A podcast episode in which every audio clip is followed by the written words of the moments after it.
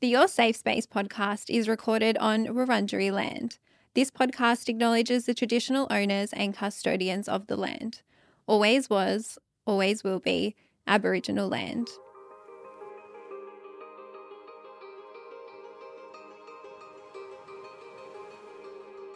Welcome to Your Safe Space, the podcast. I'm your host, Adele Marie, and this podcast is here for you.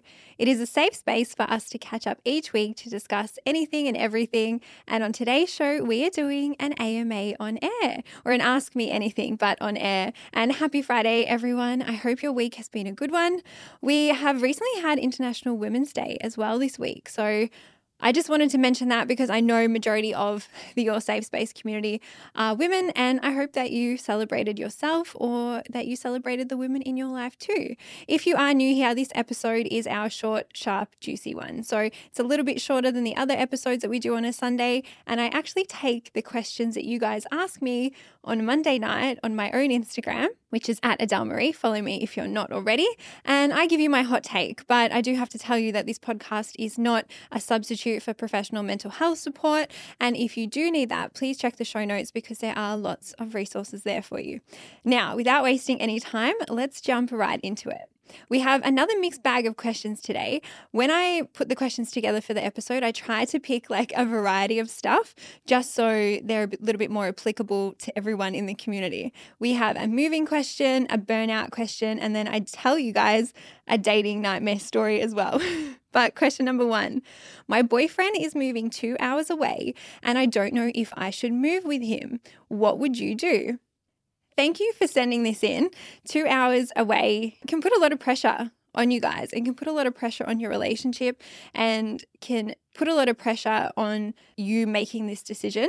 I also think you asked this question in a very sneaky way. And I like how you did it because you said, What would I do rather than what should I do? And like everything, I never want to come on here and tell you guys what to do. That's not what I'm here for. I like to hold the space for you to figure it out yourself. And I want to hopefully give you some tips and tricks to be able to find that clarity for yourself. Now, the other thing I want to say is I think I'm a bad person to ask this question to because I feel a bit biased in this. I have no, I guess, tie to a location. And what I mean by that is I've moved states before. I could move states again. I am having like a frequent thought, and I don't think I'm going to do it, but I'm thinking, should I move to Queensland at the moment? Like, that's just how flippant I am with like moving things away. And I also think there's the privilege that I have of the fact that I can work from anywhere. So when I'm like weighing up that decision, it's probably not as stressful if you don't have that same luxury. But if I remove my own bias, what I would do in this situation is weigh up the benefits and the costs of this decision. Okay, now I'm going to give you an activity, and this activity is my favorite, favorite activity of all time. I don't know if I've mentioned it on the podcast. I've definitely mentioned it on my Instagram before, but this is what I do when I'm confused about a decision or when I have to make a hard choice and it just feels really cloudy in my mind. Now, you do need a journal for this, or just a blank piece of paper. I'm going to open this in a second. And so, what you're going to do on one side of the page, you are going to write down the benefits of moving with him as the heading. And on the other, you're going to write the cost of moving. And then you want to draw a line down the middle. It's almost like a pros and cons list. Now, I've done this many times, and the last time I did this activity was when I was deciding to move back to Melbourne from Sydney. And I'm actually going to run you through it because this piece of paper here, I brought it in. This was written in, when was it? March of 2021. It was an activity I did with my psychologist. If you're watching on YouTube, I literally brought the same piece of paper in. It's her handwriting as well. And at the top, we had written leaving Sydney, and then we had put benefits and costs. Now, I'm going to read through each side, not so that you can copy my ideas, but I want you to figure out what your benefits are and what your costs are. And you'll be able to see how some of the benefits and costs have more weight to them. So I'm going to read you the costs first, I think. So, this is my mindset when I was leaving Sydney. I hadn't made my decision yet. After I did this activity, I made the decision. So, the first one is the first cost a risk that it will be really hard and not successful because I was going to be changing jobs. And I moved to a different role, but within the same company. The second cost was that uncertainty, leaving what I knew for the unknown. My third cost was how will I see my psychologist? I was really worried about that. For everyone playing along, we do telehealth now, so I still see her. And then I had put being isolated at work with less resources because I was going to be the only person in the team in Melbourne. And that was a big concern for me because at the time I was really successful at my job in Sydney and I was just worried about leaving all my workmates behind. And then I had put a 20 to 30% possibility of failing in this move. And my psychologist had added a note saying past behavior suggests even less. But then we had also put a 100% chance of it being hard because I was essentially going to be leaving a very secure job in Sydney to go back to Melbourne, obviously to see my family, and we'll get to the benefits in a second. But I was going to start from scratch again. I was going to have to build new clients. I was going to have to build new relationships. I was going to have to start with zero sales to my name. And we had put a 20 to 30% possibility of failing. But when I looked back at every single corporate job that I had, I never really failed. I always hit my KPIs. And so that's why she had added past behavior suggests even less of a percentage. Now to the benefits. So these would have been the good things about me leaving Sydney. The first one, having the support of my friends and family and getting to see them often. The second one, if I pull this off, building the business for the company I work for and building my career there, my career would benefit from it. I would feel at home again and we had put at home in quotation marks because I was so incredibly homesick at this point. And I had been like craving this feeling of feeling at home and I just wasn't getting it. And I knew that if I moved back, I would get it.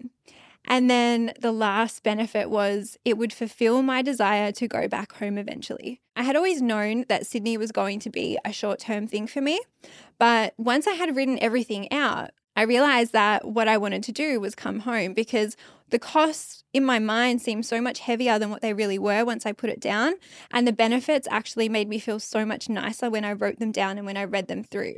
So I want you to do that for yourself and I want you to sit with it. You don't have to do this in one go. If you want to think about it for a few days and come back and add some things to each side of the list, once you've written the list, give it another few days just to let it settle and take another look at it before you make your decision. Again, I'm not going to tell you what to do.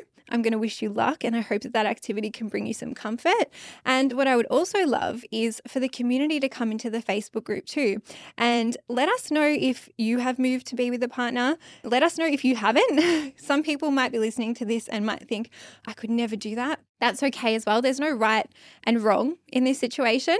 And to this listener, please let us know what you ended up doing. I think you asked this question about two weeks ago from the day of recording. So I would be very curious to know what you did. All right, question number two. I am feeling burnt out at work and I want to reduce my hours, but I don't know if this is the right choice. And I think this listener deserves a bit of a shout out because the fact that they are already aware that they are feeling burnt out is a huge thing. A lot of us usually or can struggle with even acknowledging that. And I feel like that you kind of answered your own question in the question because you literally said, I'm feeling burnt out and I want to reduce my hours. That is your answer. And I still want to unpack it a little bit more because I feel like, to a degree, feeling some stress can be normal. Especially at work, feeling stress at work can be normal and can happen occasionally. But when it's extended over time and when it's prolonged, that can be a really clear sign that you are experiencing burnout. And so for me, the first step is always to create that awareness and identify it and what it feels like so that then you can put in measures to fix it and prevent it from happening. Now, for those of you who don't know, the definition of burnout is a state of emotional, mental, and often physical exhaustion brought on by prolonged or repeated stress. It is most common in our workplaces, but it can pop up in other areas things like relationships, parenting, any type of caretaking situation. And if you are listening to this and you think you may be experiencing it, you might be feeling some of the following. So, again, whenever I give you stuff like this, feeling things like this in moderation is okay and here and there is okay. But if it's repeated, that's where it could be a sign of burnout. So, the first one is a loss of motivation. So, really losing that enthusiasm. It might be even just feeling really slow and sluggish, waking up tired, even if you had a really like deep, long night's sleep, and even if you went to bed early. It could be even subconscious behavior where you start to take longer to get ready, or maybe you leave the house later, and that in turn increases your chances of running late. The next one is your inability to focus. So things like focusing and paying attention become really difficult, and even experiencing forgetfulness and being distracted really easily. We've then got feelings of exhaustion, tiredness, anxiety, or sadness at work. And if you're feeling those repeatedly, and then the last thing is that you may start to have physical issues. And that's because sometimes burnout can actually manifest in our bodies and show up in physical issues, things like headaches, chest pains, muscle aches. And I don't know if you guys remember this. I think I told you when I was going through it, but around it was like May last year, I was under quite a bit of stress at my corporate job and I started to get dermatitis breaking out on my face. And I had dermatitis all under this eye here. I had it on both of my eyelids and I went to the doctor and we couldn't really put it down to anything. She said, "Oh, it could be a seasonal thing." Mind you, I've never had dermatitis in my fucking life. And we had Uh, not that we were going well, I mean we were going into winter, but I had I have lived in Melbourne my whole life. It's not like I had never been through a Melbourne winter before. And it's quite funny, but the second I started to alleviate that stress and pull back in my corporate job, that dermatitis started to clear up. And I mean, I had the dermatitis for like a good month or so, and I was using steroid cream as well. But I, to this day, think that it was stress that caused it. So it can definitely play out in your physical body too. I will also do another episode on this down the track because I feel like this is a loaded question. But my advice for this listener would be to definitely reduce those hours and look to also see if you can find the source of the burnout because I think I mentioned it in the stress tips in the AMA episode that I did. The band aid stuff can be really good to help you manage it. But unless you're figuring out the source and combating the source, it will still keep happening. As always, I say it's okay to do the things short term to help you to kind of get you back to that better baseline. But if it is a deeper issue, that definitely needs to be dealt with first. And I also actually recommend this listener chatting to their GP because they'll help you identify some other pathways and maybe even some causes and explore different coping methods for you and help you navigate any of the challenges you might be experiencing. And I also just want to add good luck. Be kind to yourself, be compassionate to yourself, and remember that self care is not just a bubble bath or a face mask or a hair mask or burning a nice candle. It is about your relationship with yourself and how you treat your physical self, your mental self, your emotional self, and your spiritual self. And it's a regular practice of looking after yourself in every single way. So, good luck and let us know how you go. Again, if you guys have experienced burnout, come and chat to us in the Facebook community. We love hearing and sharing your thoughts too. Question number three this is also a loaded question. what is your advice on getting your boyfriend to help out more? Cleaning baby bottles, washing, etc.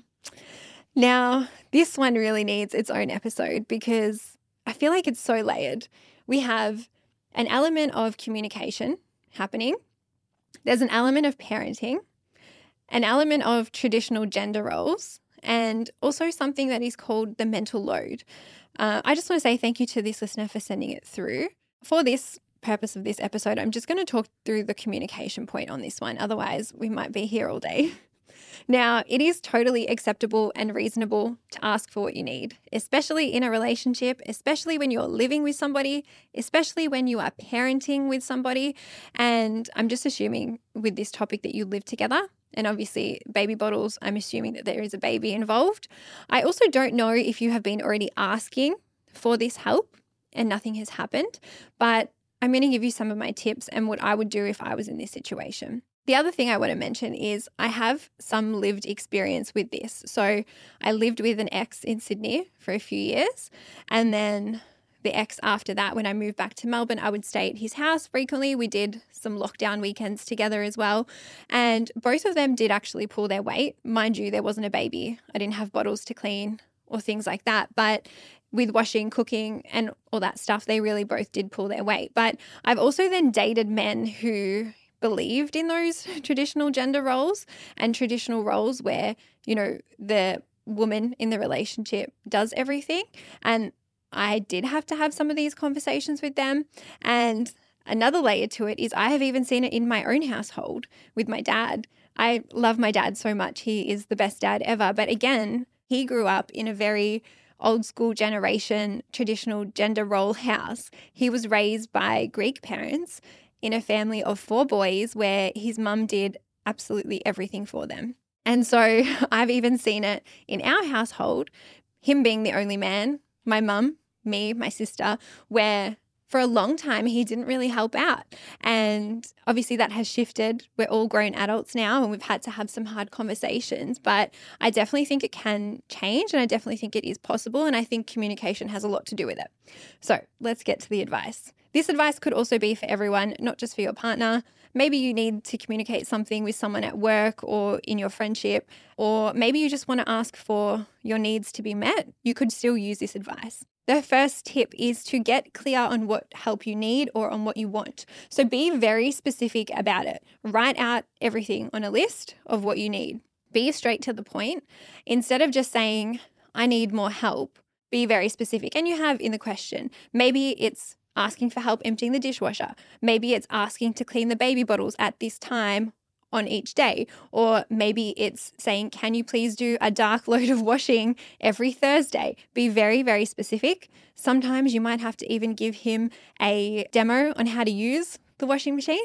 That's okay as well. It is really important in this to let go of the idea that other people are mind readers and will just assume what they need to do. And I say that especially if you have already been doing it for a really long time and they are used to you doing it for a really long time, it can take time to obviously change that behavior. The second tip is to listen to my asking for what you want in life episode. And that one has more practical tips when it comes to communication, but that will help you book in a good time to have the chat.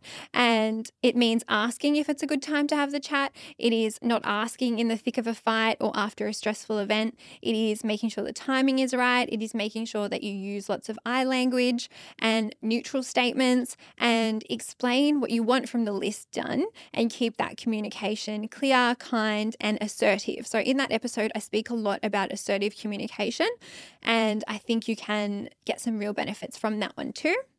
Tip number three is to work to each other's strengths. So, I know that for some couples, one will cook, one will clean, and there are certain tasks that people will naturally be, I guess, better at or more inclined to do. So, figure that out as well. And it also looks like letting the help, like allowing the help. Because I think, especially if you have done it for a really long time, or especially if you're used to doing it a certain way, there is an element there of letting go and just allowing your partner to step in and step up and sitting back and letting it happen. And also, it's okay to explain what like standard you want something to do. And that's if it's not already clear, but allowing them to do it the way that they want to do it too can be helpful. And then tip number four is to practice gratitude. Again, this goes both ways. And you might be rolling your eyes at me, being like, Adele, he doesn't even thank me for doing the bottles now. But there is science behind it. And the science behind it is if you want to reinforce a behavior, you have to reward it. So when they are doing something to help you, saying thank you and paying that gratitude to them can help them repeat the behavior as well. And then my last tip is to really practice sharing responsibility. So that means setting up and giving that responsibility to your partner when you're not around to either help them get more comfortable with it, build that, I guess, skill and habit up, and really starting small and knowing that over time the new habits will slowly start to form too. And then my last point on this is as long as you bring up these issues and communicate in an effective way, you should be able to come up with a solution. I think living with somebody is hard, parenting is really hard. I will get my parents on this podcast eventually so we can have a chat to them about how they navigated parenting. But we are really just figuring it out as we go. And I think, especially if this is a new relationship, the first baby that you guys have had, um, there there is still time for you to figure it out.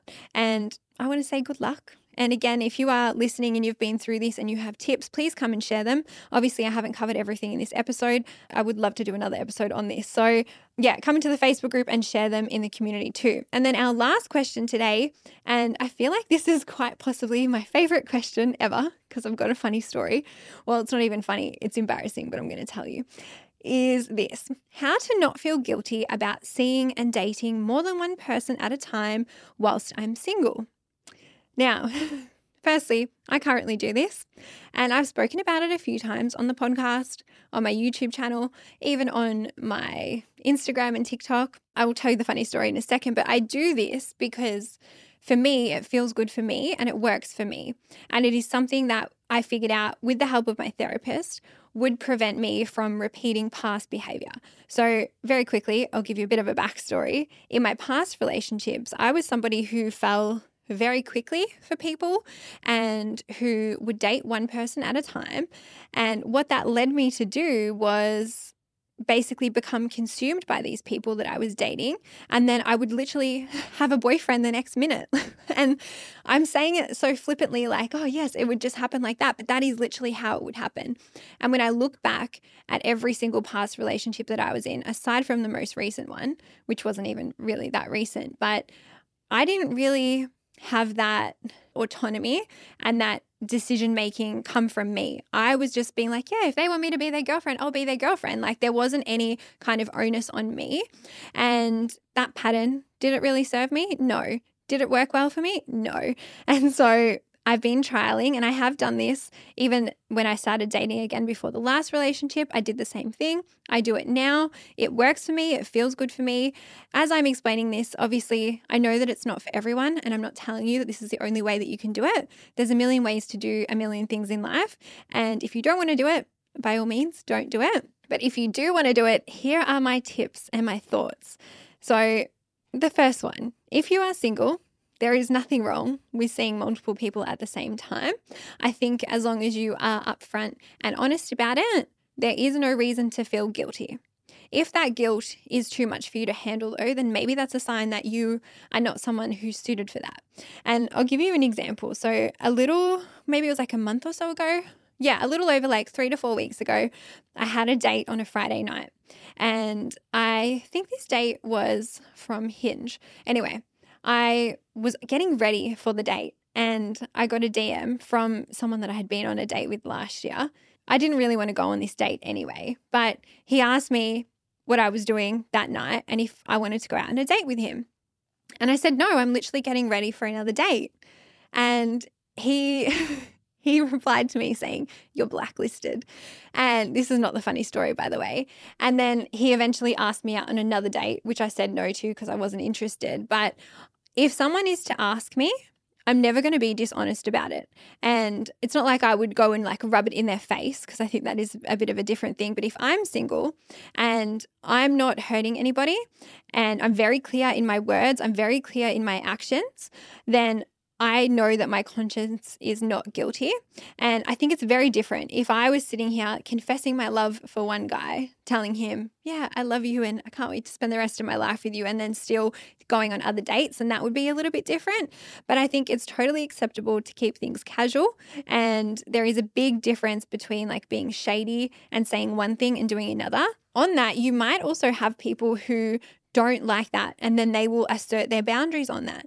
And that's okay too. They are allowed to assert their boundaries. I've never had any of the guys I've dated. And I mean, I guess I'm in a bit of a different predicament because I will share when I'm going on dates on my YouTube. I share it on my TikTok. So if any of the other guys I've gone on dates with, they would know that she's going, oh, she's going on another date. And I've never had any of them raise it as an issue. And I've also not had that be the reason that the relationship hasn't progressed. The reason the dates haven't progressed or that the relationship hasn't progressed is because we're not the right match. And it's been other reasons, not that one. My second tip is to know your intention. So, my intention when I do this is to get to know people and to find a relationship. And your intention might be having fun, it might be keeping it casual. Your intention doesn't need to make sense to anybody else.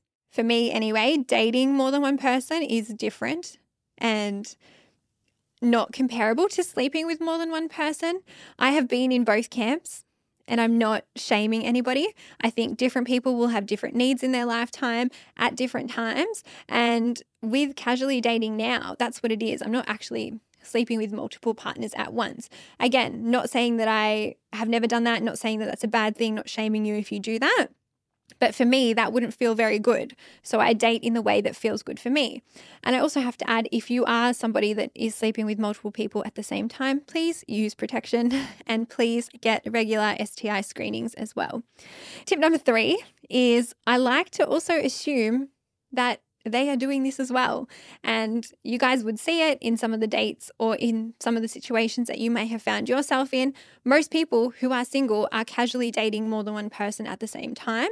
And I always assume this unless we have a conversation about exclusivity or boundaries and things like that. Tip number four is to find balance. And I say this because you don't want to go overboard. You don't want to have 20 people texting you at once or planning 21st dates at once. At the most, I think I've just, what I try to do is I try to arrange like two to three first dates over like the course of like a week or two, and then progress from there. And I've spoken about it before how I would run like my own little like not my oh, yeah, could you could call it that, my own little bachelorette. But I would maybe match with a couple of guys, go on dates with all of them, and I'm still having those conversations with them, and it's not overwhelming or too much for me to deal with. So you know, you don't want to overwhelm yourself. And then tip number five is to know when to tap out. and in the past, when I have done this, so just in that last relationship that I was in, and I'll tell you the story in a second.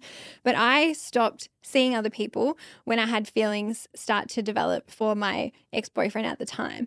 And we weren't even exclusive yet. We hadn't had that conversation, but I just knew, I think it was after like the third date, that I didn't really want to see anybody else. I didn't want to talk to anybody else. I didn't want to kiss anyone else. I just wanted to spend time with him and be with him. And that is what felt good for me. So that's when I kind of cut it off with the other two guys that I was chatting to at that time. My overarching last thought is if it feels good to you, you don't need to feel guilty. And I would love to know from you guys what your take on this is. I would say most of us do this. Maybe it's not publicly spoken about, and maybe it's just something that because I do put it out into the universe or onto social media that people might have opinions or thoughts on it. Come and let us know in the Facebook community. And before we wrap the show, I'm going to quickly tell you the dating horror story. so, uh, I had just moved back to Melbourne. I had been living in Sydney for some time and I had started dating again. I had gone on two dates with two guys. I've, ch- I've changed their names. One of the guys, Tommy, he would go on to be my boyfriend, the boyfriend that broke up with me and started the TikTok healing series. And then we had Bobby. I had gone on two first dates with both of them. I then had a second date lined up with Bobby. And I remember it was like a Thursday. We were going to a cafe to have lunch. And I was driving back from a meeting in the city. And with the work that he was doing, he was available like during the day, which was good for me. And so I drove to his house. And I had known Bobby for a very long time. So I felt comfortable doing this. And then we got in his car and we drove to a local cafe. I had still been texting Tommy, right? Because we had had a really good first date and he had referenced a second date, but we hadn't organized any plans. And so Bobby and I sit down at this cafe and we have our menus. We're looking at what food we're going to get. We're about to order. The waiter comes out, takes our drinks order, is coming back to take our food order. We're sitting on a cafe outside. I'm facing I'm facing Bobby and there's a walkway on the right hand side and then the road on the left. We're chatting, chatting, chatting. I look up and who do I see walking towards me? Tommy, while I'm on this date with Bobby. Tommy comes over to the table and he puts out his hand to go say hello to Bobby and goes, Hi, I'm Tommy. This is my parents' cafe. What are you guys doing here? So I literally went on a second date with Bobby to Tommy's parents' cafe, and my heart fell through my ass. Derek is laughing. oh, guys, I've I wanted to crawl into a ball and roll away. so then what happens is we can't get up and leave because we've ordered food, right? So Tommy goes inside, that's his parents' cafe. So he's having a catch up with his mum and his dad. And Bobby and I are sitting there, very, very awkward. He doesn't ask me how I know Tommy, he he just carries on. We're having our food, we're having our lunch. We sit there, eat our meal. I'm sitting there for literally 40 minutes, cringing the entire time. We leave. I get a text from Tommy maybe, I don't know, 3 or 4 hours later, and he says to me, "Funny seeing you in my parents' cafe. How was your date?" Cringe. And I said, "Oh yeah, it was good." And he goes, "Let's organize that second date." And it literally did not put him off. If anything, I reckon it triggered like his ego. And I reckon he got a little bit like, oh, she's on a date with someone else. I better probably step up and ask her on that second date.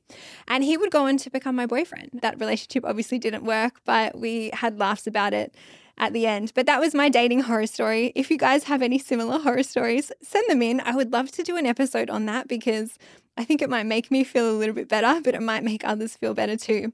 But we will wrap the show there. As always, thank you for your support. Thank you for joining me. Come and join us on Instagram. Come and join us in the Facebook group. Leave us a review on Apple, a rating on Spotify, and I'll see you guys on Sunday. Bye.